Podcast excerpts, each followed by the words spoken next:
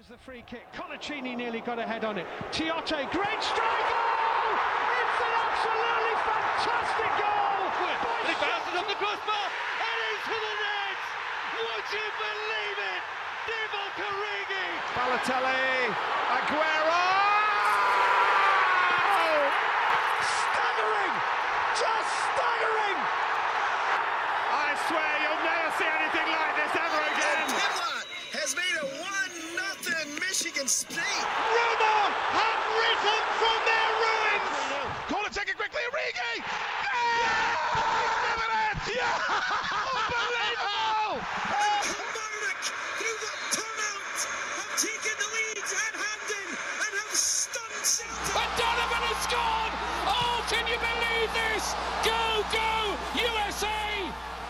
Certainly through. Oh, it's a new year. New DeMartin download, new everything, new host in the studio. Aiden Hunt joins us today. Ian Gilmore and Adam Baker and the newbie Aiden Hunt. Aiden, how you doing? Doing good. It's a pleasure to be here, gentlemen. Appreciate you welcoming me on. Of course, of course. Adam, how's your break? You know, it was good. And then outside of anything that happened in my personal life, Erling Haaland joined Dortmund. So that just makes it. That's plenty. Literally, hey. Cause for celebration. Didn't we do like... what do you want for Christmas in the footballing world? And wasn't a striker for Dortmund one of them? Sort of. We talked about it the week before, and we were making up rumors. I said either Haaland or Havertz. Didn't expect it to actually happen, but, you know, we'll take credit for starting the rumor. Yeah, Merry Christmas. Yeah, the rumor started on Mountain Download, for real. We need credit from Sky Sports News. Well, hey, it's a new year. Better and bigger than ever. We're trying to go with the Martin Download. You heard the new intro. Hopefully we'll get a new and better one with some silky voice on it as well. Oh, it's going to be great. We've got the best show of the year so far. good one. Fell kind of flat, but you know, you really tried. It is. He was the biggest fan of that joke. It was good. Come on. Very busy time in world football since we've been gone. We've been gone for about a month. Stuff happened in college. There's a new national champion. A lot's happened within Premier League, all throughout Europe. Liverpool are club World Cup champions. So we got a lot to go and do this episode. Like I said, new college champion, Champions League round of 16 preview. Adam's got two of his teams in there, and Aiden will bring you his analysis as well. Liverpool, like I said, club World Cup champions, and FIFA just released their Team of the Year cards. We got to do a little bit of talking about that because I have some strong feelings about some of the people that were included, but also some of these cards are just insane. I don't know if you guys saw them, but these are crazy, crazy. So let's just go right away. Let's go get into it. College Cup. We made our brackets right away, Adam. Run the College Cup was getting underway. How did your predictions turn out? Not as good as yours. Don't think I got it. I didn't get a team in the final. That's okay. Yeah, you know. It's okay. I had two teams in the semis, but the two losers in the semis that I had. 2 out of 4 in the semis is not bad. Not bad. That's something to hang your hat on. And then the teams that had losing naturally made it to the final. So it was a little rough towards the end. But sometimes it happens like that. I will gladly say I guessed the final correctly and guessed the winner out of 48 teams. And you might say this is the 1 seed and the 3 seed, but you know what? I don't care. No, it was impressive. I sold out on Georgetown after losing to Michigan State last year. Yep. I kind of thought it would be. Well, I had them losing to Washington in the semis. They ended up winning that game. But yeah, they it was an interesting one. Watching that shootout, I think Georgetown had a few savable ones. Yep. Agreed. I think it was the fourth one that kind of went through the goalie's hand. Yes. And at the time, that would have put them on Virginia on track to win. No excuses, obviously, but they got the championship. Yep, the Hoyas, national champions. One other big thing today is MLS Super Draft is going on. I don't know if you guys saw, but Patrick Nielsen went off the board at number 23 overall to Atlanta United, and Michael Wetungu over 43, I think, or 46. 46 to Real Salt Lake. So two Spartans in the pros. I want to know, you guys, what your thoughts are on how far they're going to go. Do you think they're going to, maybe we'll see him at MLS next season like we did Dewan Jones, if they'll ride the bench in the MLS, or if they'll go to, like, the second team? I got some high hopes for Nielsen over at Atlanta, and I watched them a lot, so I would like it if he would take the spot. So I'm going to ride with that one. He'll get the spot. Are you saying he's going to start next year? Not at the beginning. Okay. But I think he'll make his way to, like, a rotation center back? A rotation defender. Okay. I think he's definitely got the all the measurables. Yeah. Big guy, really good in the air.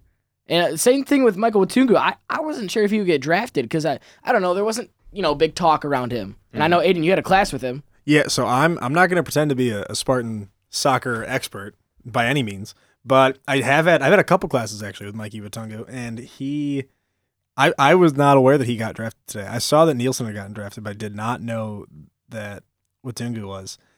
So that's pretty exciting. One of the classes I had with him was a soccer coaching class, so I got to play like futsal with this guy. No way. For an entire semester, which was a lot of fun, and he just, dusted all of us regularly. But a super nice guy. Couldn't be happier for him. Claim to fame. Played soccer with a maybe future MLS player. Who knows?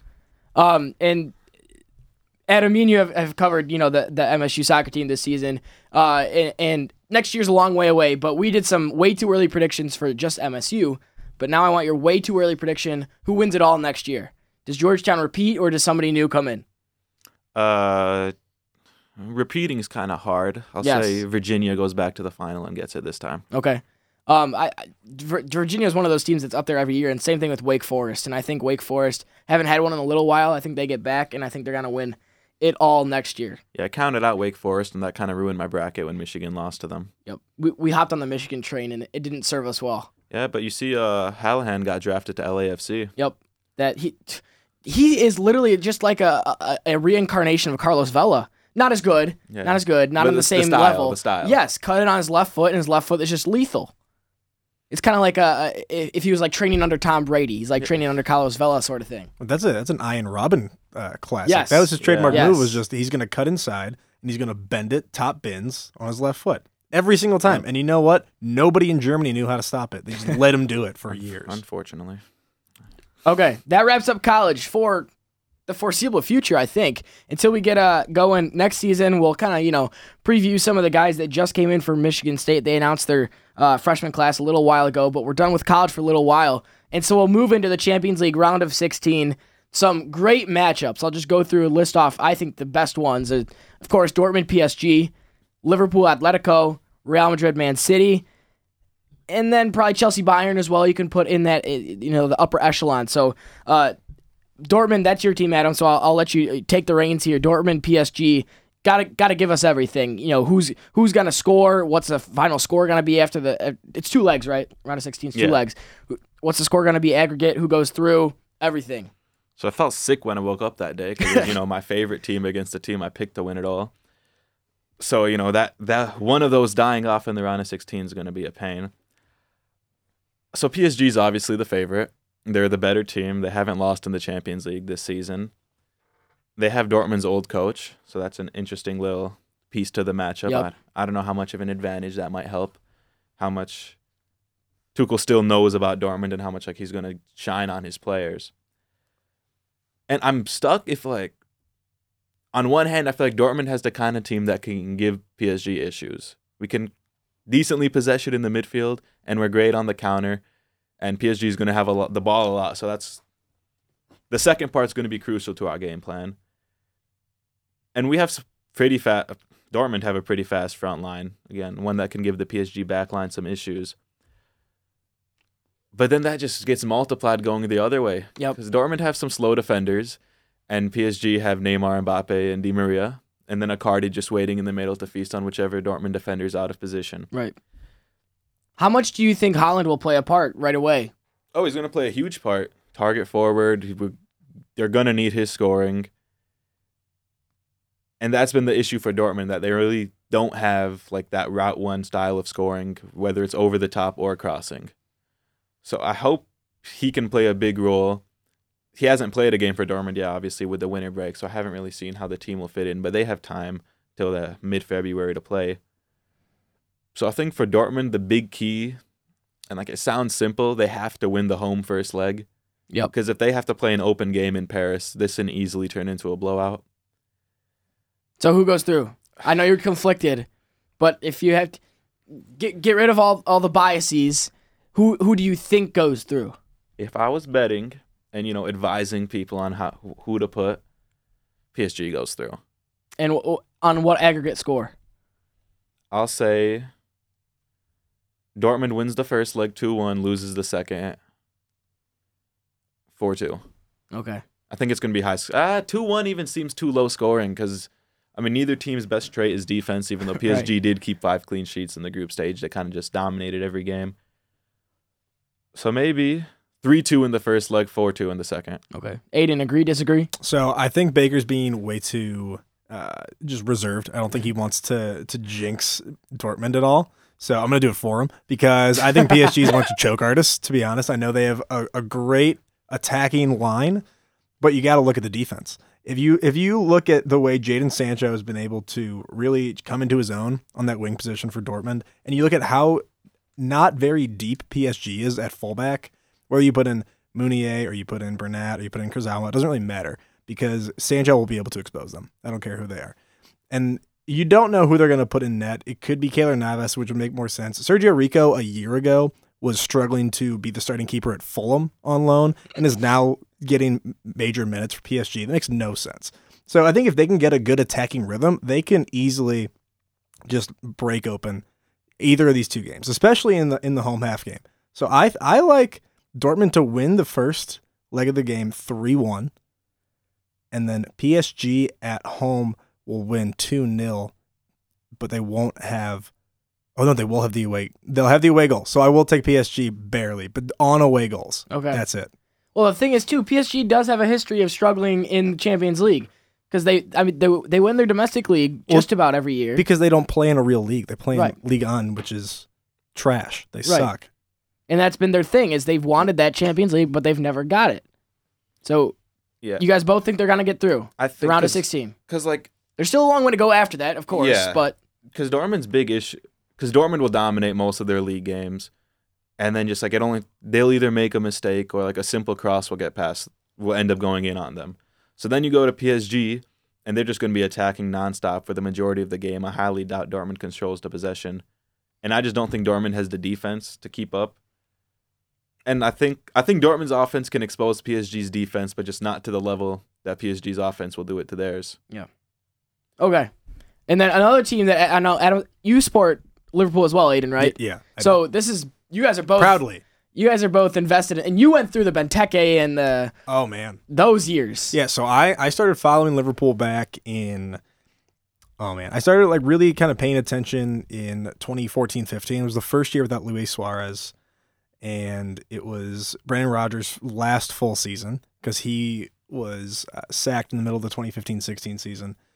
And that's when I really started paying attention, which, by the way, great year to get started in the Premier League, getting to be a fan, because that was the Leicester City run. Yep. And it was just bananas to watch that. Yep. So, yeah, had to struggle with Christian Benteke. Ricky Lambert. Missing 3, I think, or 4 open goals in the Premier League, and then scored 2. He had a brace against Liverpool his first year with Crystal Palace, which was so annoying. Completely understandable for Christian Benteke. Yeah, oh yeah, which made no sense. And then Jurgen Klopp came in and just decided to revolutionize Liverpool's entire attacking game. So, I mean, I've had to struggle a little bit, but it's fun being a Liverpool fan now. Especially now. Yeah. 13 points clear at the top of the table, Champions League. You never know. There have been 3 teams in the history of the Premier League who have been leading the league top of the table at Christmas and then did not win the league.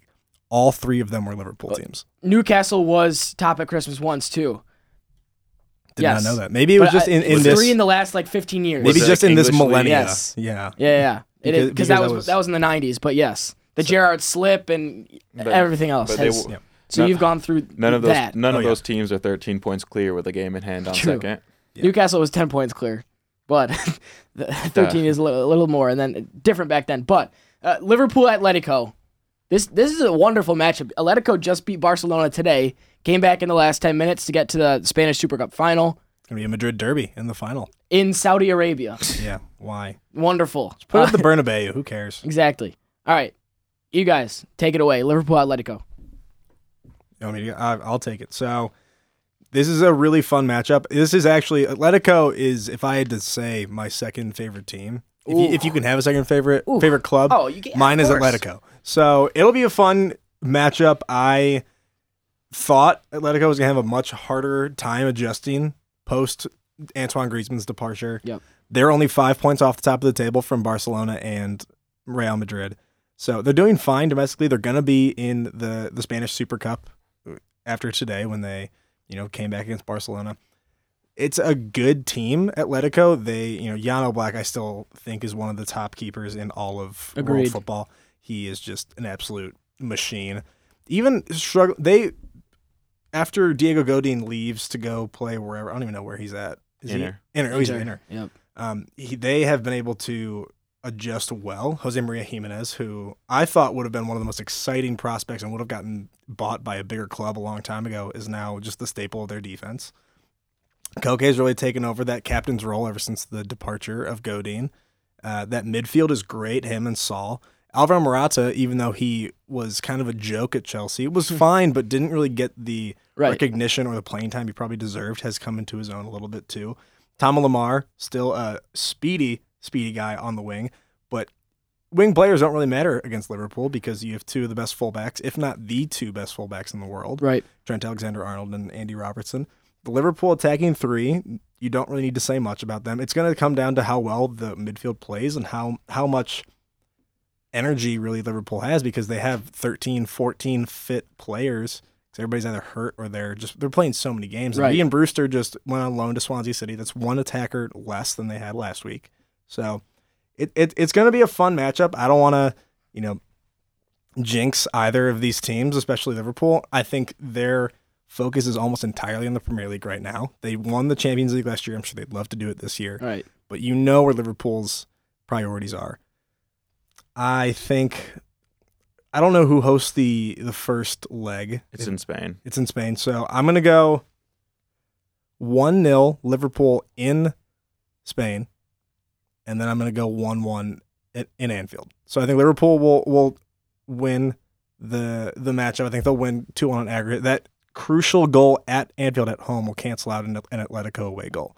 So I think Liverpool move on to the next round, but this is going to be a fun matchup. I'm excited to watch this game. It'll be huge. Adam, your thoughts? I'm going for Liverpool, obviously. I'm really not that nervous. Atletico just, until today, I've seen them in the big games. They haven't won a single one. They lost to Juve in the group and tied them at home. They tied Madrid at home, lost to Barca in the league, tied Valencia, and tied Sevilla. So anytime we've really seen them in an important game, they haven't, until today, really showing up. And their offense is struggling, to say the least. They have like 22 goals in 19 games, and they're about to go up against Van Dijk and those boys with Alisson behind them. So I just, unless it's an Oblak show for 180 straight minutes over the two legs, and they can nick a random goal or two on the counter, I think Liverpool has it. And they just don't lose games anymore or tie them. That's true. And by then, at least in the league. Champions League is a different animal. Yeah.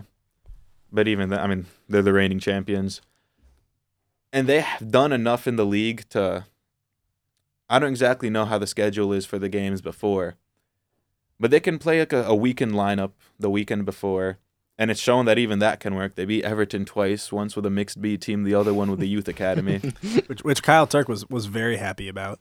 Yeah, no, looking no, they have Norwich the week before the first leg, and then Bournemouth at home the week before the second. See, Bournemouth's tricky though. It is, but it's tricky at Anfield. Yeah, but Bournemouth somehow will always pull off like a huge win away once a season for some reason. It's usually Chelsea. It's the Eddie Howe effect. They did beat Chelsea already this season, I think. It's like you can count on like Callum Wilson to just score a hat trick out of nowhere for no reason at all. So that's how Bournemouth rolls. They're just like, oh, we're just going to play really well one game a year and stay in the Premier League. Which, side note, is really frustrating in fantasy, Callum Wilson, because all he does is go off once every 5 games. Never know whether to play him or not, but that's complete side note. A little side note about Liverpool. They've never lost a two-legged tie with Jurgen Klopp in charge. Really? He got hired that first year when they were in the Europa League. They went to the finals and lost. The next year, they weren't in. The year after that, they went to the Champions League final, lost to Madrid. The year after, they beat Spurs. And then even in League Cup, they went to the semis once, won it. Won the semifinal matchup. I didn't even think about that. That's wild. Yeah, that was under Klopp against Man City. Yeah, they lost to Man City in the shootout. In a penalty shootout. That's so they really. That's a really understated fact. Because like, everyone will say, think of how big that is. Because everyone will say Atletico's never got knocked. Well, besides the year they didn't make it out of the group stage, every time Atletico's got knocked out since 2014 has been by Ronaldo, either Madrid or Juve. Last year's Juve, yeah. And then I realized that Liverpool just hasn't lost either. They don't lose these ties, so I just think they're just better. They're a better Atletico in terms of, like, you know, winning the dirty games, making the other team play worse. Well, and the way Liverpool have done it this year, too, is, like you say, they're not winning pretty all the time, but they're getting it done, they're grinding out results, and they're 13 points clear at the top of the table. They'll have like 80% possession, pass the ball around the entire outside of the field, and they'll just win the game. They'll bleed the clock down, which is, as a Liverpool fan, kind of boring to watch. But it's effective. It is, but at the same time, like, I watched Dortmund struggle to keep 1-goal leads, taking in 20 crosses in the last 5 minutes, and then I'll see Liverpool up 1 for 40 minutes, not giving up a single chance, and it's relieving to see a team know how to win. Aiden, if you want to switch and watch a team that only has 23% possession every game, try Newcastle. Try Newcastle, yeah. Okay, next matchup. I think this is underrated. This might be my favorite one of the round. Real Madrid, Man City. Because these are two teams that Real Madrid isn't necessarily underperforming this year. I'd say Man City is, but Real Madrid also, it's a whole new era for them. It's no Ronaldo. It's I know Zidane's back, but this is a Real Madrid team that it's starting to just look different than the classic Real Madrids have. They've only won the league once since 2012. I think they're thirsting for something, and I don't know if they're going to get in the Champions League this year, because I think if you ask a Real Madrid fan if they'd rather have the league or the Champions League this year, I think they'd take this could just be me. I think they'd take the Spanish League just because they haven't won it for a while, and they won La Décima and then, 3 after that. And then you have Man City that have underperformed in the league this season, have honestly underperformed in the Champions League, struggling against a very weak group, but somehow they still get out. They get first in their group, and they're lined up against Real Madrid. So I think it's going to be interesting, and I have no idea which way this is going to go. Can both of these teams lose? Is that allowed?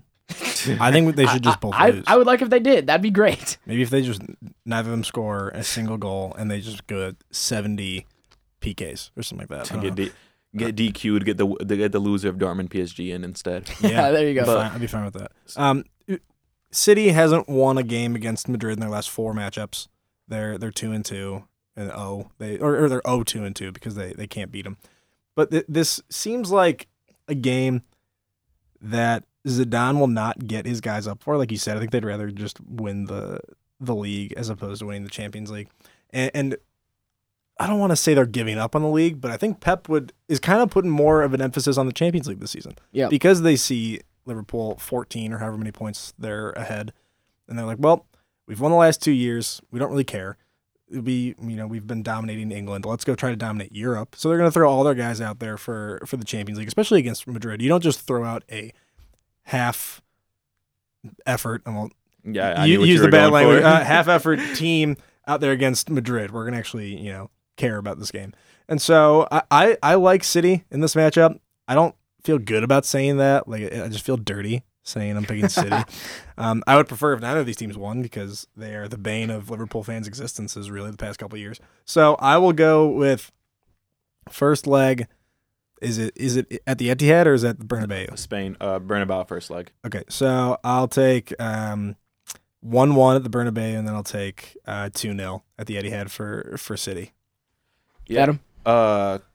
So going to what you said at the top, speaking for my Real Madrid fan friends, they'd rather win the league and see Ronaldo win Champions League, naturally. But if it wasn't him, I don't know which one they would prefer. But I don't think it's going to be a tough one for Real Madrid to get up to. Number one, it's the Champions League. Zidane's also never lost a Champions League at all, regardless of what Ronaldo did for, even though I give more credit to Ronaldo, but still.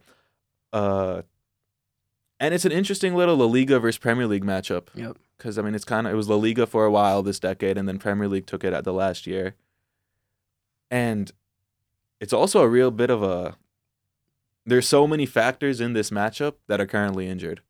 Laporte's still not back, and if he's not back, I don't think City has a chance. Sané is getting back into training, and if he doesn't leave in January, he should be back.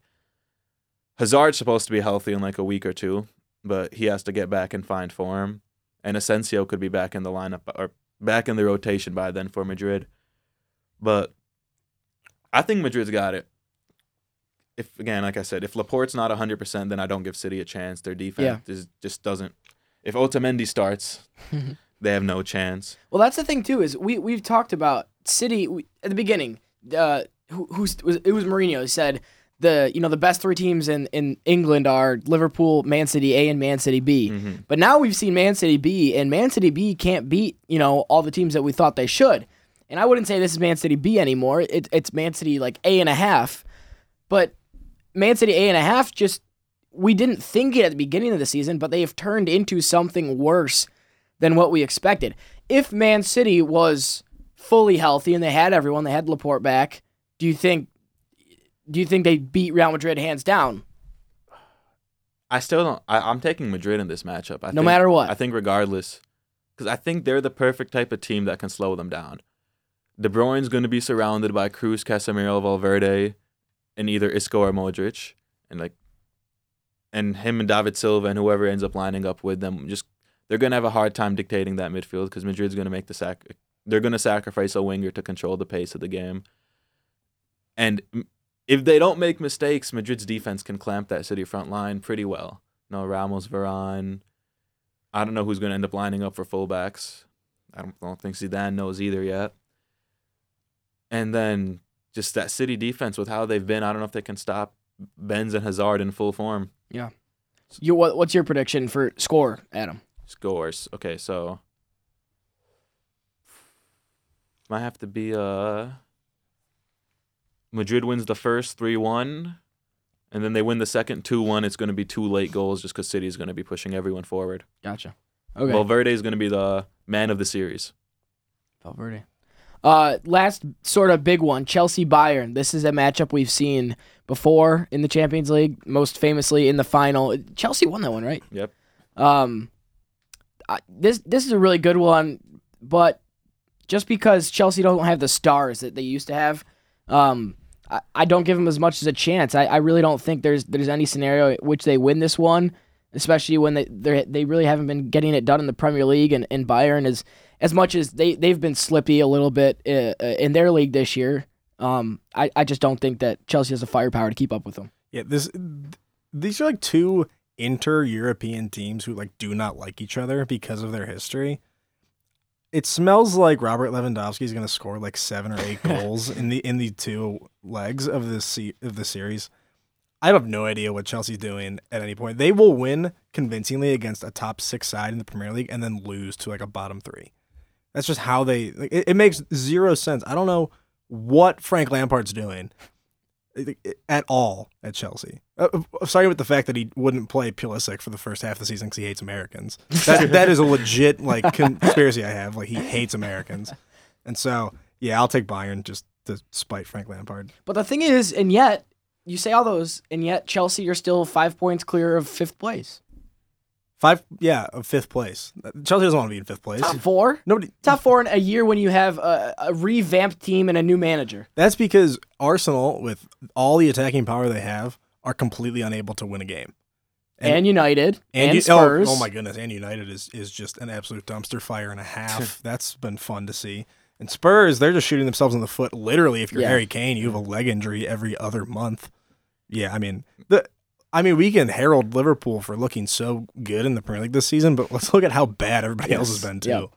No, we'll get to the Prem later, but Adam, do you give Chelsea any chance? Not much. And going off what Hunt said, they lost to Bournemouth at home, went to Tottenham and won 2-0, lost to Southampton at home 2-0, and then went to Arsenal and won 2-1, and then went to Brighton and tied 1-1. So nothing Chelsea does make sense. You want to go back a little further? They lost to West Ham at home and lost to Everton 3-1 in the interim's manager's first game.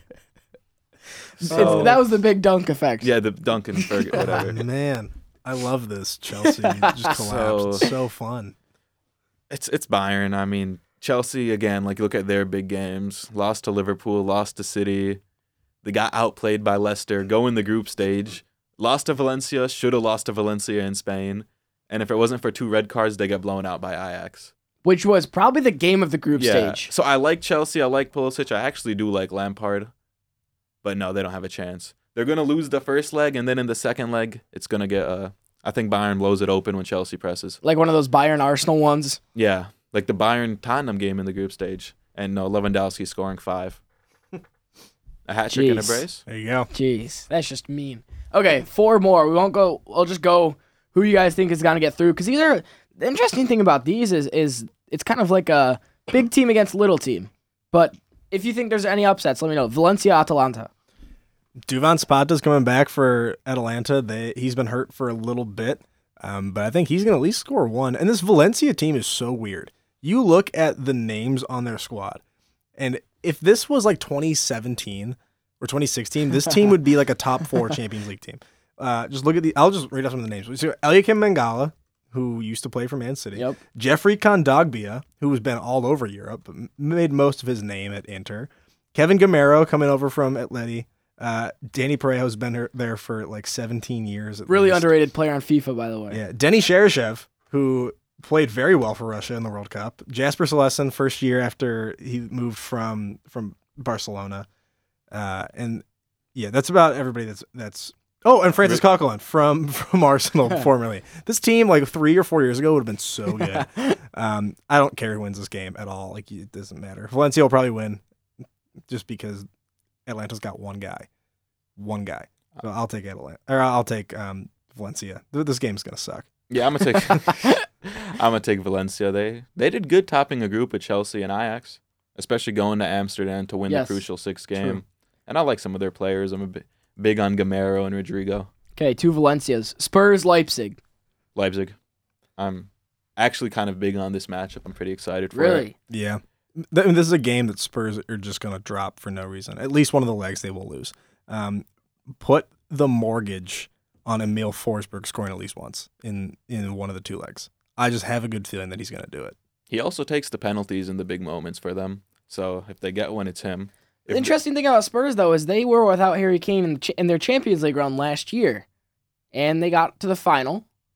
I do slightly think they're better without Kane. I just don't know if they're better. I think they play differently, and I think it works better without Harry Kane. And with the way Mourinho manages, if they're going to counterattack, Son and Lucas up top with Dele behind them is kind of nice. Especially the way Dele's been scoring.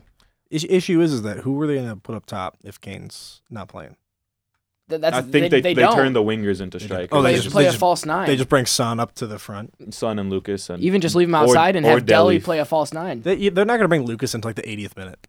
Right. And then he'll score. And then he'll score a hat trick. Yeah. But Aiden, what's your prediction for this one? For Spurs Leipzig. My only prediction was that Emil Forsberg was going to score. Probably Spurs. They'll ride off the back of their final appearance last season. They're going to lose to whoever they play next round, unless they're playing the winner of Valencia-Atlanta, which is very possible because that's just how Spurs has it drawn out for them. I'll also throw some money on Werner getting a goal 2 or 3. Yeah. Barca-Napoli, this is one I saw in the summer when they came for preseason. And granted, it's not the same teams, but Napoli was horrendous, and Ousmane Dembele ran riot on them. I know he might not even play in this, but probably do Napoli have a chance? By then. No, absolutely not. They don't. But, like, on paper, they seem like they're the kind of team that should be able to give Barca issues, but we just know it's not going to happen. Here's the thing about Napoli. Since their group stage win against Salzburg on October 23rd, in all competitions, they have won 2 games. 2. In 2.5 months. 2. Jeez. Napoli, who a couple of seasons ago were really pushing for a Serie A championship. Yes. They lost by, 1 or 2 points. Yeah. 2. They've won 2 games against Genk in the round of 16. No, the group stage. And then a league win against Sassuolo. 2. That's it. That's the only games they have won. I think Barcelona play Napoli every season in the Premier League. Or in the Champions League. Sheesh, it's too late. It's first week back from break is been it's rough difficult, very on difficult on my brain. I feel like I've been back for 2 weeks and it's Thursday. Yeah, it's been 4 days. Anyway, they're just gonna get absolutely housed. I think Barcelona will have no problem taking care of Napoli. Do you think it'll be as close as say 3 goals over 2 legs? Yeah, I could see it being 3-0 at the end of two legs. Yeah, Barca aren't blowing out teams. It's not like they're playing great, but they'll do enough. They'll win the round of 16 matchup and then choke later. But no, I hate seeing how bad Napoli is because I'm big on their forwards, Insigne and Lozano. Yep, kind of like Mertens. The last one, which is I'd say is probably the biggest lock the Champions League has seen in the round of 16 in forever. Lyon versus Juve. Is there any chance Lyon topples Juve? Who even plays for Lyon anymore? That's the thing. I don't know. Memphis did. He tore his ACL last season. Yep, Memphis, and that's it. And then I forgot what his name is, but their second best player, best midfielder, tore his ACL too. So it was a lock with them. It's a lock without them. Well, it's obviously a lock without them. Yeah. Alexander Lacazette's gone. He's been gone for a couple of years, and Nabil Fekir finally left in the offseason. He's at Real Betis now. They have Memphis Depay, who's now hurt. They have Moussa Dembele, not that one, the other one, the one from Tottenham. No, the other one. The other one, the one that's coming to Chelsea.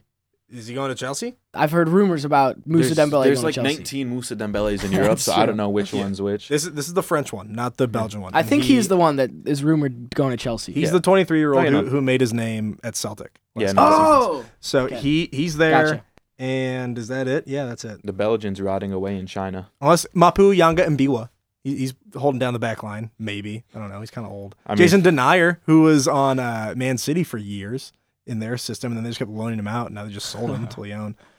Yeah, this game's going to be a lock. I think UA will have no problem beating them. It's the tied first-place team in Serie A with the best Champions League player ever against the 12th best team in Liga. So. Yeah, nice. It's quite the matchup. If you think about that, that is insane. There's no reason that Juve should win by less than like 5 goals over two legs. No. Thing is, Juve don't play that good, so they'll have like two boring 2-0 wins or 1-0 win. It'll be like 1-0, 2-0. 3-0 on aggregate, they'll win the away game by one. That's just how Juve operate, because Sarri doesn't change his tactics or whatever. Adrian Rabiot's going to play all 180 minutes of the two legs, and he will make so many mistakes, but then will score a goal. And everybody will be like, oh, he's great. Best midfielder in the world. Not worth it. All right, so we have completed the roundup of the round of 16. It'll be interesting to see who gets through and in what tape shape once the quarterfinals roll around.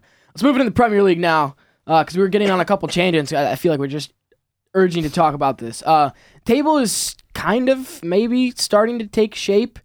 I mean, we're 19, 20 games in, and it's still like fluid, I feel like. You know, the mid-table hasn't really stayed the same for much at all. There's still only 5 points between 18th and 11th, which makes me nervous because that gap is getting lower and Newcastle is moving down the table.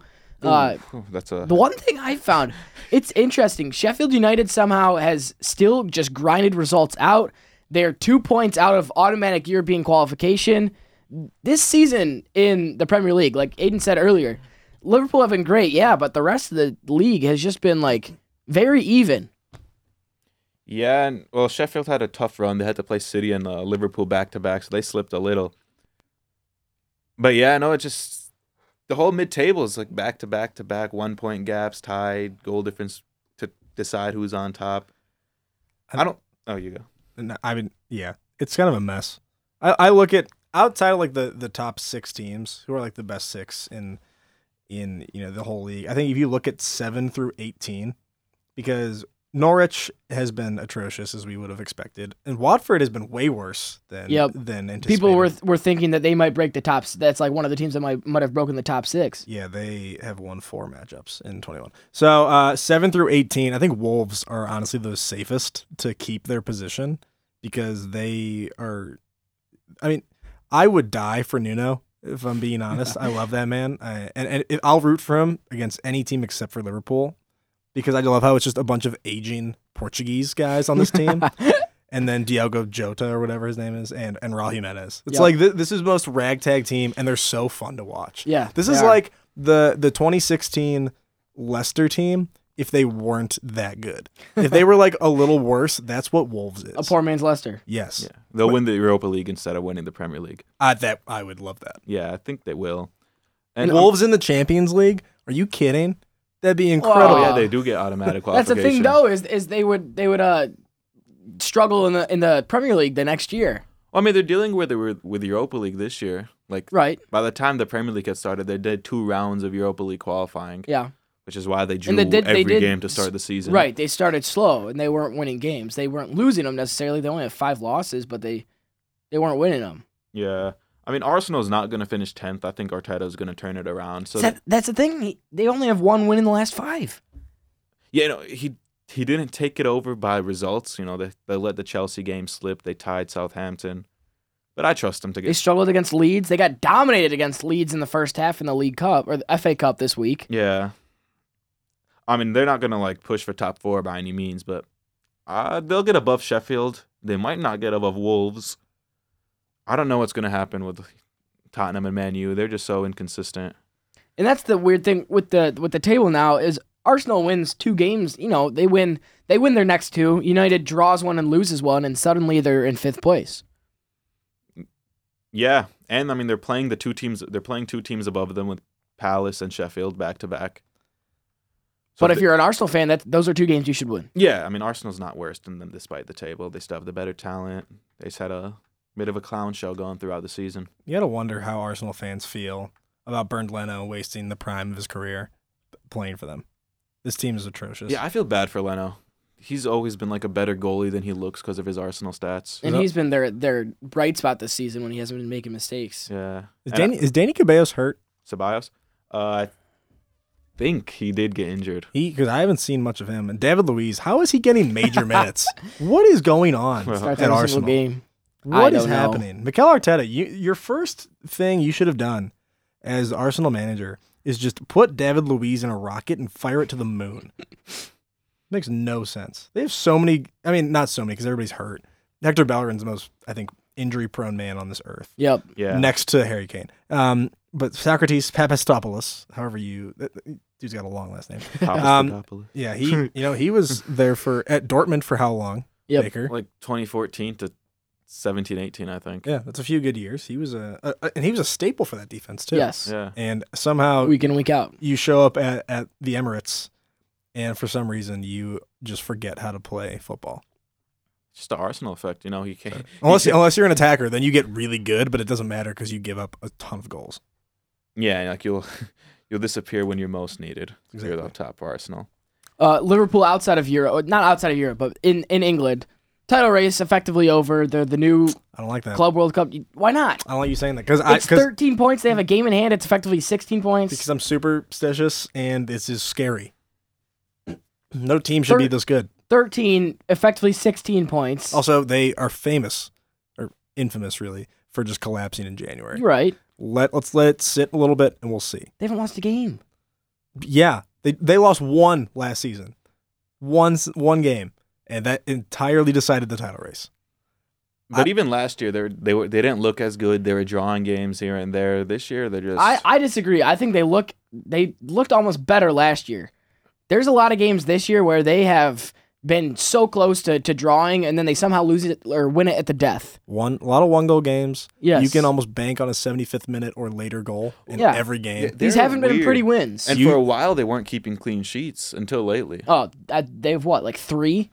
It's probably higher by now. That's been due to injuries. I think they're 1 solid center back away from being the best defense in that world football has seen this millennia. Maybe. They're really good.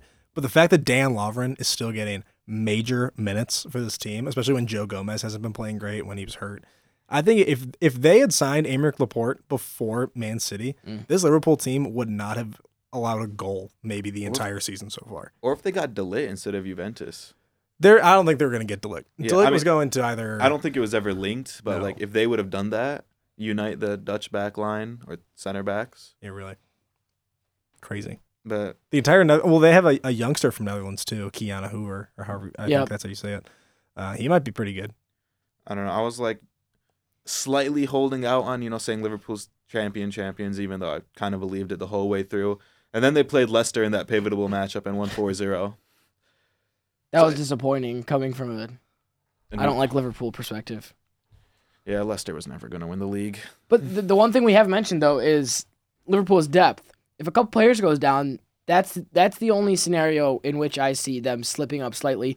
I still don't think they could I use the word slip, and pun intended.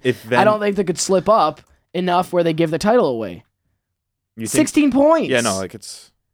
9-10 is attainable. And if 16, I don't think... If you're going to lose your lead, it has to be the holiday stretch where you're playing every other day, which they didn't do. And the thing is, Leicester's not going to do it. City literally has to win every single game the rest of the season.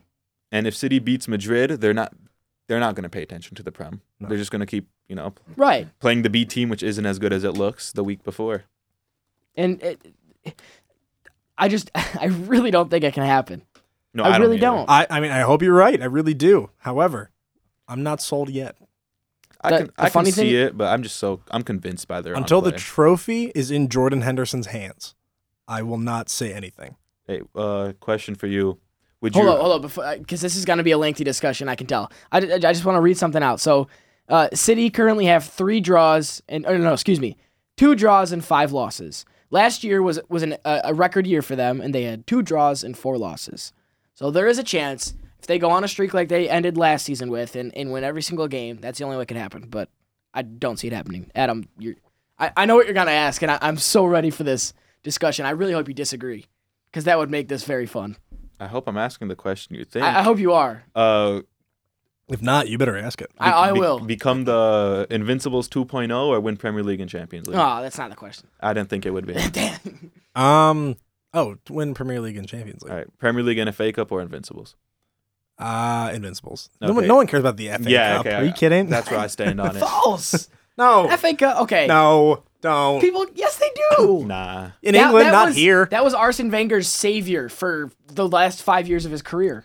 And people don't think Arsenal had a good decade, though, when they won 3. I feel like people have already forgotten. Okay. Exactly. Even though I do try pushing Arsenal, even in their down years, were significantly better than Spurs.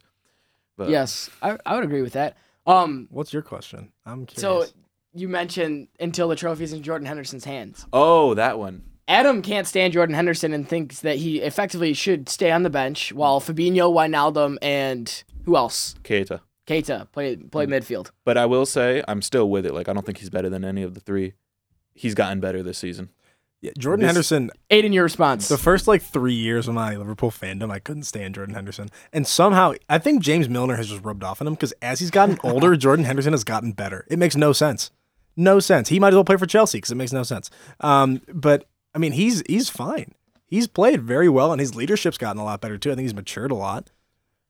James Milner will play until he dies on the field. I really think that. James Milner is also in the best shape of any Liverpool player. Milner is Iron Man. He's the ultimate utility player. And he's the oldest guy. He can go on the wing, the center mid, or left back. Yeah, that's crazy. And he's been everywhere, too. But he played at Newcastle. He played at Aston Villa. He played at Man City. How old is he? He's 34. Yeah. So he just signed an extension with Liverpool. Yeah, I was gonna say he's got 5 solid years. The shape he's in, at least he'll be Gareth Barry 2.0. Yeah. He'll play until he's 40. But is Gareth Barry still playing? I don't think so. I think he retired somewhere. Did he play anywhere after Everton? Yeah, he went to West Brom. He's still on West Brom. Currently. He's still playing. Somehow. He's 38. Oh, but is crazy. He only has 3 matches this season. Still. Yeah. Not bad. The championship has 30 by now, I think. He has the record for most appearances 26. Right. In the Premier League. He is the quintessential English midfielder who, doesn't score the goals, doesn't do anything flashy, but he was the original City midfielder. Yeah. Going way back. But the Liverpool midfield is going to be interesting when Fabinho gets healthy because I think he's a locked-in starter, and Klopp keeps. Agreed. I definitely want him to have that. I think he will. And Klopp keeps talking about how good Keita is and how he needs to get minutes when he's healthy. Well, Keita's one of the few Liverpool midfielders who can really play box to box. Yeah, and so I think that's why he wants him to keep playing. And then, I mean, maybe Henderson, Wijnaldum duel for that last spot, but I give Wijnaldum the edge. Well, yeah, because it's going to be more of an attacking role. So I think you have to give that to Wijnaldum because Henderson isn't as good of an attacker. Although he's had some absolute screamers over his career. Some of the goals he has scored, I think the one against Chelsea Henderson from 2 seasons ago. Yep. And a few against City, I think. He pops up and does it every once in a while. And he has an oddly good long ball now. not... He's like a better Jonjo Shelvey. It has to be over the top. It doesn't split them on the ground or anything. But he's been starting the odd attack here and there. Yeah. One interesting thing I found about the table is there's only one team who hasn't won a single game in their last five, and that's Norwich. I think they're down no matter what. I don't think they can come back up unless Teemu Pukki goes on a run like he did to start the season. I wonder who you guys think are going down and who's going to be in that 17th spot and just escape. Let's keep in mind, Norwich beat Man City this season. Yes. One of their three wins was Man City. And one of their other ones was a pretty notable one, too. I think it was Chelsea. Mistaken. Yeah. What? Well, yeah, that doesn't surprise me at all. If it is Chelsea. I've loved watching Teemu Pukki. He's been a lot of fun. Plus, great name to say. Yes. Who do I want to get relegated or who is going to? Both. I love watching Bournemouth. I think it's fun that they win, random games. Yeah. Unless it's against Liverpool, then it gets me really mad. I think Norwich and Watford, they're both going down. Watford could potentially save their season, in which Villa would go down, but Villa has made a few moves for some players in January. They've even gotten a couple of guys. And Jack Grealish has been the entire team. Yep. There's no support for Grealish. I hate him, but he's very good. I'm a big Grealish fan, actually. I wouldn't... Yeah, so if West Ham lose their game in hand against Liverpool, which is very possible, they will have 22 points. They'll be 2 points out of the relegation zone. I think West Ham going down to the Championship would be earth-shattering. Nobody would think West Ham, 10, 15 years ago was going to be playing in the Championship, I don't think.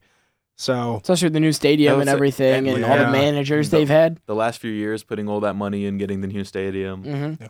Burnley and Brighton are in that 14-15 spot. They have 24 points. They're in a weird position. Burnley, their last five games, they lost three in a row and they've won two in a row, which is all Burnley does. They're we're going to lose a few games and then Jay Rodriguez and Ashley Barnes are just going to score a bunch of goals. And Chris Wood, I forgot about him too. So they'll stay up just because that's how they always do it. And then Brighton, Matthew Ryan he'll have at least four clean sheets in the second half of the season. That's my hot take. So I think Brighton stays up. I don't know. This table is just atrocious. Yep, it really is. It's a bad look for the Premier League for claiming to be one of the best or most competitive league in all of European soccer. These teams are just crap, man. Yeah. Well, you can't. Some of it, not all of them, but some of them, man. It is entertaining. It's extremely entertaining because you never know. Because on a whim, Bournemouth will beat anybody, and Chelsea will lose to anybody. Yep. And Crystal Palace, they're in 9th place. Wow, somehow good for Crystal Palace. Boy, Hodgson. They're 7-7-7 on the season. Ian, are you worried at all? Newcastle goes down. I'm looking at these last five games. Yeah. If you would have asked me before those last five games, no, because we were in 8th and we were. 9 or 10 points off of relegation, but now it's, 5? That's two bad weeks. Bournemouth at 20, Newcastle at 25. That's two bad weeks, and we're in the relegation zone. Yeah. So, I don't know. The second longest unbeaten streak currently, though, in the Premier League is Everton. They've gone 4 straight unbeaten. But they lost their last, I think. That's okay. That was in the... They had it going for a sec. I'm looking at it the wrong way. Oh, okay, yeah, I see what you're seeing. Yeah. If I can just really quickly go on one rant, just Newcastle related. I'm sick of Joe Linton. So sick of him. He's a waste of space. I'm done with him. I understand it's hard to score goals when you've come into a new league. He has two in 21 games. I know he hasn't played every single one, but the other thing is if you're not scoring goals, you got to be doing the other things well. His hold up play was good at the beginning of the season. It has deteriorated immensely, and he's just not very good at it anymore. And that you don't need a $40 million striker to do that. You've Andy Carroll. Andy Carroll against Everton when they lost, he won it was 26 aerial duels, which is the most in Premier League modern era history. Yeah, he's 6'4" though. So Joe Linton isn't that much smaller, and he is the same physicality. The Rochdale in the FA Cup, Joe Linton was literally got the ball. I was about to do a thing, a demonstration. I realized I have to stay close to the mic. Got the ball, turned. All he had to do was pick a corner. He was 8 yards out. He put it wide against Rochdale, and then a 40-year-old scored on us to cause a replay. But that's we need a striker in the transfer window, and we need to. I'm done getting behind Joe Linton. I've got behind him for 20 weeks, and I'm done now. Yeah, I wonder what they saw in Joe Linton, because it wasn't like he had a bad season. He had 7 goals and 5 assists the year before at Hoffenheim. But that was his only year. The year before, he was on loan before that. So, I guess it's not like Newcastle can go for much higher. you know, with like the competition around the league. Yeah. But I wonder just like what the expectations were for him from the management team this year. I would love if we got a signing in January like the Papi Cissé one from a while ago. Mm-hmm. That just injects the goals into our team and takes us into Europe like we did. I really don't think we could get in Europe or should get in Europe because it caused problems for us the next season in the league. But we need a striker in the winter. Yes. Is that really like the biggest problem with the team? I can't say I've watched a lot of Newcastle. Yes, I'd say so. And the fact that Florian Lejeune likes to give the ball to the other team recently. That's my rant. I will stop ranting because it's not healthy. Moving on from Premier League, unless you got anything more, Adam. No, I think we about covered it. Okay. Yeah, most of the big six. The bottom half. The next biggest news I thought this week was FIFA came out with their Team of the Year cards. I have some disagreements with them. I'm sure you probably do. Except, I mean, there's a lot of Liverpool players in the team, so maybe not. Goalkeeper, Alisson, 97 overall. Along the back line from right to left. Trent Alexander-Arnold at 95. VVD, the first ever 99 defender in FIFA, which I think is pretty crazy. That's a pretty great accomplishment. Yeah. I guess with FIFA adding all the new cards now, it kind of there's more room to upgrade. Right. Because there's already been like the 87s and or 97s and 98 versions. Yeah. Matthias De Ligt at a 96 overall. And at left back, Andy Robertson, 94. Along the midfield, CDM, Conte, 97. I think his card, have you looked at the actual like stats on the cards? I think his card is the best out of the whole team. Center mid, Frankie de Jong from Barca, 94 overall. Center attacking mid, KDB at 98. I think his card is the second best. And then along the front three, Lionel Messi, 99, of course. Mbappe, 98. Sadio Mane, 97. And if you look at Conte's stats, there is I don't think there's one that's lower than 85, and there's only one that's lower than, 92. Dude's got, I think it's, 85 shot, 91 pace, 90-something passing. They're crazy. Yeah. So your initial reaction to this team, which card you like the most?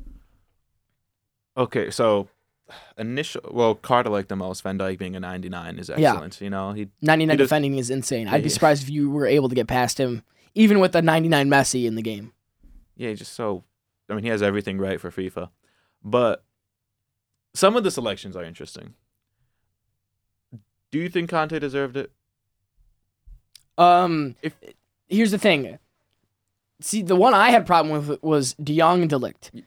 But I only think they get chosen because they're young, and they were the Wonder Boys. But here's the thing. So I don't know if Conte had his best year, but his second best year is still very good. If you look at the other nominees, I don't think there's a player you can put in there over Conte. The other nominees, I have to pull up the... And that's why I thought Conte was all right. And that's why I also was sort of okay with De Jong, just because... It would be hard to argue that you take somebody else in the nominees and put them over De Jong. Yeah. Okay. So again, I don't know. I don't have the list of nominees, but see if I can find possible replacements. I'd give Lewandowski maybe over Mbappe. Lewandowski had the most goals of the year. I think it was 54 to 43 to Mbappe. I'm not sure about Mbappe's number, but Lowy had 54. I'll give it to Mane. Yeah. De Jong and Conte, I feel like Fabinho maybe should have found his way in there. I understand, wanting to give the gesture to the Ajax boys, especially that the team broke up. You know what's interesting? Never mind. I was about to completely lie. He's not on the... So I was looking at the list of the nominees, and I thought I didn't see Lewandowski, but he's on there. Yeah. He is on there, so... Continue, sorry. So Fabinho, I think, has to be in there for one of them. If you're going off quality, Conte's obviously one of the best midfielders in the world. But he's listed as a CDM, so he would have been in over Conte. Yeah, I don't know what about his 2019 necessarily justified the selection. Okay, it was not a bad year by any means. They won Europa League, finished third, but it just wasn't one of those years for him. I don't think that really should have got him in the team. I think they just wanted to avoid putting another Liverpool player because it would have been over 50% Liverpool players. Yes, had Fabinho gotten the CDM spot. And if you're looking at the defensive side of the team, it's everyone but one. Yeah. Yep. And you can even argue De Ligt maybe shouldn't have gotten it. That's what I'm saying. I was saying De Jong and De Ligt were the two ones I disagree with. I don't think De Ligt is the second best center back in the world. No, and you wouldn't be alone. Second best center back in the world, no. Second best center back of the year, maybe. Ajax had their run. They won the double, went to Champions League semi. Yes. Netherlands went to the Nations League final, regardless of how many games were actually in 2019. I think the thing that is, though, this is not necessarily an award. So if you're looking at the stats, then you're telling me that all of De Ligt's stats are better than Sergio Ramos, who I think is the second best center back in the world this year. No, he is. He's the second best center back in the world. But also just with how FIFA has to inflate it to make it a special card, it's hard to actually like dissect the stats and think that. Even though I feel you on that. Plus, you do get a chemistry boost between De Ligt and Van Dijk because they're both Dutch. Yes. Which honestly, they might be thinking about for EA. That might be their thought. That could be. Like, hey, I didn't even think about that very well. We'll get the chemistry boost of these two. I don't know if y'all have ever heard this stat before, but N'Golo Kanté, after his first year with Chelsea, they won the league. So after that year, he was had the most tackles in the Premier League for the past 3 seasons, which makes sense because he played great. What's even crazier is that he'd only played the Premier League for 2 seasons up until that point. And he was the leader in tackles for the past 3 seasons after playing 2 seasons. That is crazy. Nuts. Give it to him every year for that reason. Up top, Adam, so you think Lewandowski over Mbappe? Yes. Aiden, do you see anyone else up top that should have been in over? There's nobody that goes in over Messi. Do you think there's anybody that should have been over Mane or Mbappe? Mane, no. Lewandowski, maybe. He had a great year. Mbappe, though, I think the World Cup. No, wait, no, because that was 2018. Yeah, I can't think of anybody. I know there are a lot of people who were mad Ronaldo didn't make it, but it's like... I don't think he had a great year. Yeah, he didn't. Like, who cares? Shut up about Ronaldo. And he scored less than 30 goals in the league. Which is crazy that scoring less than 30 goals means you're you're not worth being the striker of the year. It's like because you scored less than 30 goals. Yeah. Like, so did everybody else. It's just the expectation for Ronaldo. Yeah, it wasn't a bad year by any means, but I guess Mane won Champions League, had a great one. I'm all right with him getting it. It was annoying not seeing Ronaldo in there. Oh, okay. But, he's off to a flying start in 2020. Already got that hat trick. Aiden, do you have a favorite card in there? Have you looked in depth at the specific stats of each one? I will right now. If you look, I think the best card stat wise has got to be Kanté. It is insane, and then right behind him, KDB. Even though Kanté is 97 and there's KDB at 98, Mbappe 98, and Leo 99, VVD 99. I think Kanté's card is just whack. If you play with him, it's just like, I feel like there's just no way you can lose. I got to get a good look at all the cards. He hardly has a stat under 90. It's just wild. That was how it was for a couple seasons ago. Raja Nangolan's team of the year, team of the season card was in the 80s for every single one. It was like 80s or 90s, and I think he was like a 96 overall. It was absolutely nuts how well-rounded his card was. All right, I'm looking at Kanté. Yeah, 88 shooting. But everything else is, man. Yep. 91 pace is really unrealistic. He's not that fast. I agree. That's the one thing I think they do kind of inflate the numbers just because it is a team of the year card. I hate to say it, though. Him being 5'6" really does hurt, though. It's a great card, but he's still short. Yep. I think he's not going to win any headers.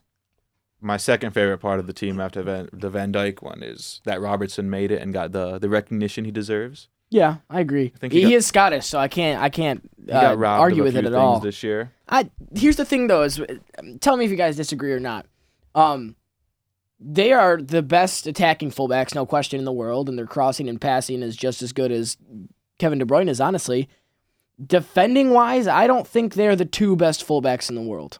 Robertson's a great defender. Trent isn't. Okay, and that was going to be my next thing. The card should at least be equal, because I think. I don't necessarily. I like Robertson more. I feel like, I don't know, they should be the same. I don't like how Trent's rated higher. Do you think Trent is just regarded as a better player because he's English? Not English. It's because he took the corner. I honestly think it's because he had the moment. I mean, he is, since I think the start of 2019, he's had more assists than any other Premier League player, and he's a right back. Yep. Yeah. I get that he plays super attacking. He was raised and developed as a midfielder. And people are thinking, oh, maybe he'll go back to play midfield someday, but like he's doing fine playing right back right now. Yeah. I don't think he's a bad defender necessarily. I think Robertson's definitely better. I'm trying to see, where are Trent's free kick stats? I don't see. Oh, here. Oh, he's a 94. Yeah, nice. That makes sense. Jeez. Makes sense.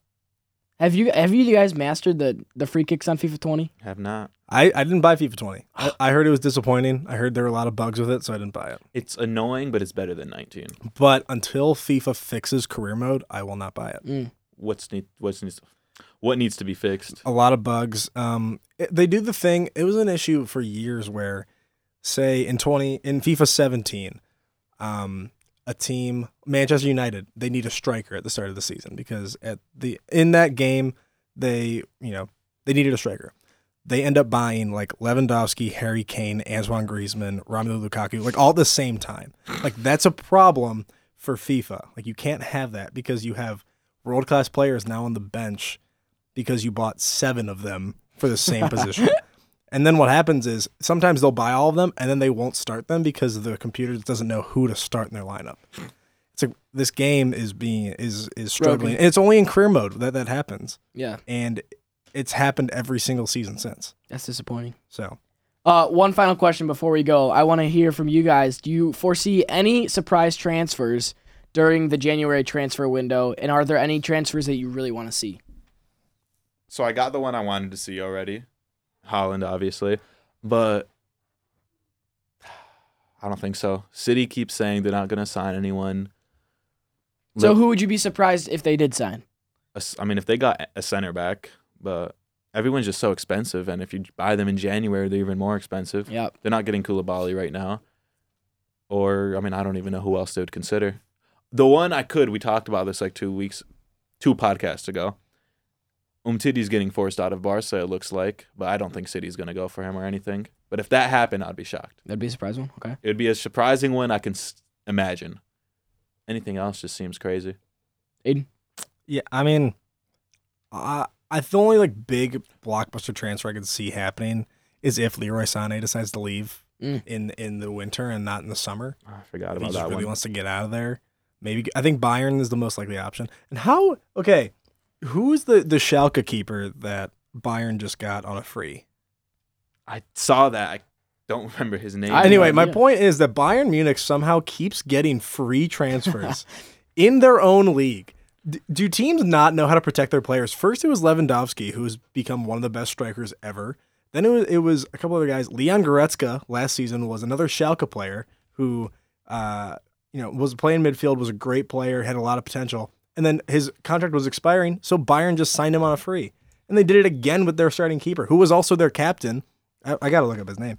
But it was like, none of these teams want to win the Bundesliga unless you're Bayern. It was like, we don't care about it. That's the thing, too, is I feel like this is just me, but I enjoy playing time. So if you're a keeper, why would you go to Bayern right now? Yeah, you got another. So it's Alexander Nübel. Yeah, you got another few years till Neuer's out of there. So exactly. Yeah, Neuer will be out, but he's German, so he'll take over the German national team keeper position too. But after Ter Stegen, but Ter Stegen's also not looking very good because he just gave up 2 goals in the final 10 minutes to Atleti, and you never know with him. He's pretty streaky too, but Bernd Leno's still there too. So who knows? That's true. I think they're just gonna keep him there. He'll develop until Neuer is old or dead, whichever happens first. Yeah, no. But it makes sense that no German team other than Bayern and Dortmund win the league. It's because they all just give Bayern and Dortmund their players. That's true. Although Weston McKennie is coming up on being one of the longest tenured Schalke players, which is bonkers. Yeah. That like everybody, there's been so much turnover that now Weston McKennie, who is, I believe, 21 years old. Yeah, 21. Is one of their longest tenured players, and he's had 60 appearances in Bundesliga for them. So he's been there, what, like 2.5 seasons? Yeah, it's 2017. That's how much turnover they've had. Jeez. There are a few guys who've been there a little longer. Now that's crazy.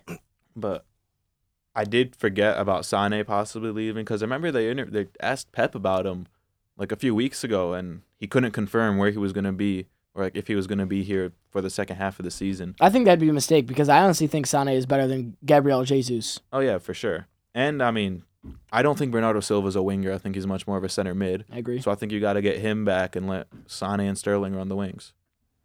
And that'll happen once David Silva leaves. If he actually does. At the end of the season, he's leaving. Confirmed. So they should keep him. I'm worried he's going to go to Bayern. He just seems like he lasts forever. Yeah, the thing is that he will go to Bayern. Yeah, it's like it'll happen. I can't think of another team he'd go to. If I had to, like, a dream transfer, I think Liverpool needs another center back, at least for added insurance. And the perfect guy that I've been looking at for years now, who I think is going to be great because he's still young. I think he's like 23, maybe 24 years old. Is Jonathan Tah from Leverkusen? He's a great player, tall. He's like 6'3". He'd play very well alongside Virgil van Dijk. And yeah, he's 23 years old. He's 6'5". Oh, my bad. Jeez. He's even taller. He's the same height as Joel Matip, who doesn't know where his feet are. I think if that was like my dream transfer, what would happen? I'd just say ship him to Liverpool. And then they have depth, too. Yeah. Okay. But I guess one maybe could happen transfer. You already got your dream transfer. So this is one of these. No, get out of here. No, this isn't dream or anything. Vinicius Jr. walked out of Madrid training, like, angry 2 days ago. You know, kind of threw a fit when Hazard comes back. Even though I didn't end up reading all about it. I don't know if it was exaggerated in the headlines. But when Hazard comes back, Vinny's not going to start. And they often play a winger there anyways. Maybe he goes on loan for like a half season, a year and a half, just to actually, get minutes, consistent minutes, and learn how to finish and cross. So that it could. There's no links or anything, but we're early January and he's throwing a fit. All right. Any final thoughts, opinions, anything else from you guys before we say sayonara? I got nothing. All righty. Well, we hope you enjoyed that episode. It was a long one since we had a lot of stuff to cover since we've been back. We'll be back and better than ever. Probably not weekly since college is done, but we'll be back previewing quarterfinals of the Champions League at least and recapping anything that happens in the footballing world. So, as always, we hope you have found this episode to be, in the great words of Ray Hudson, magisterial. Join us next time.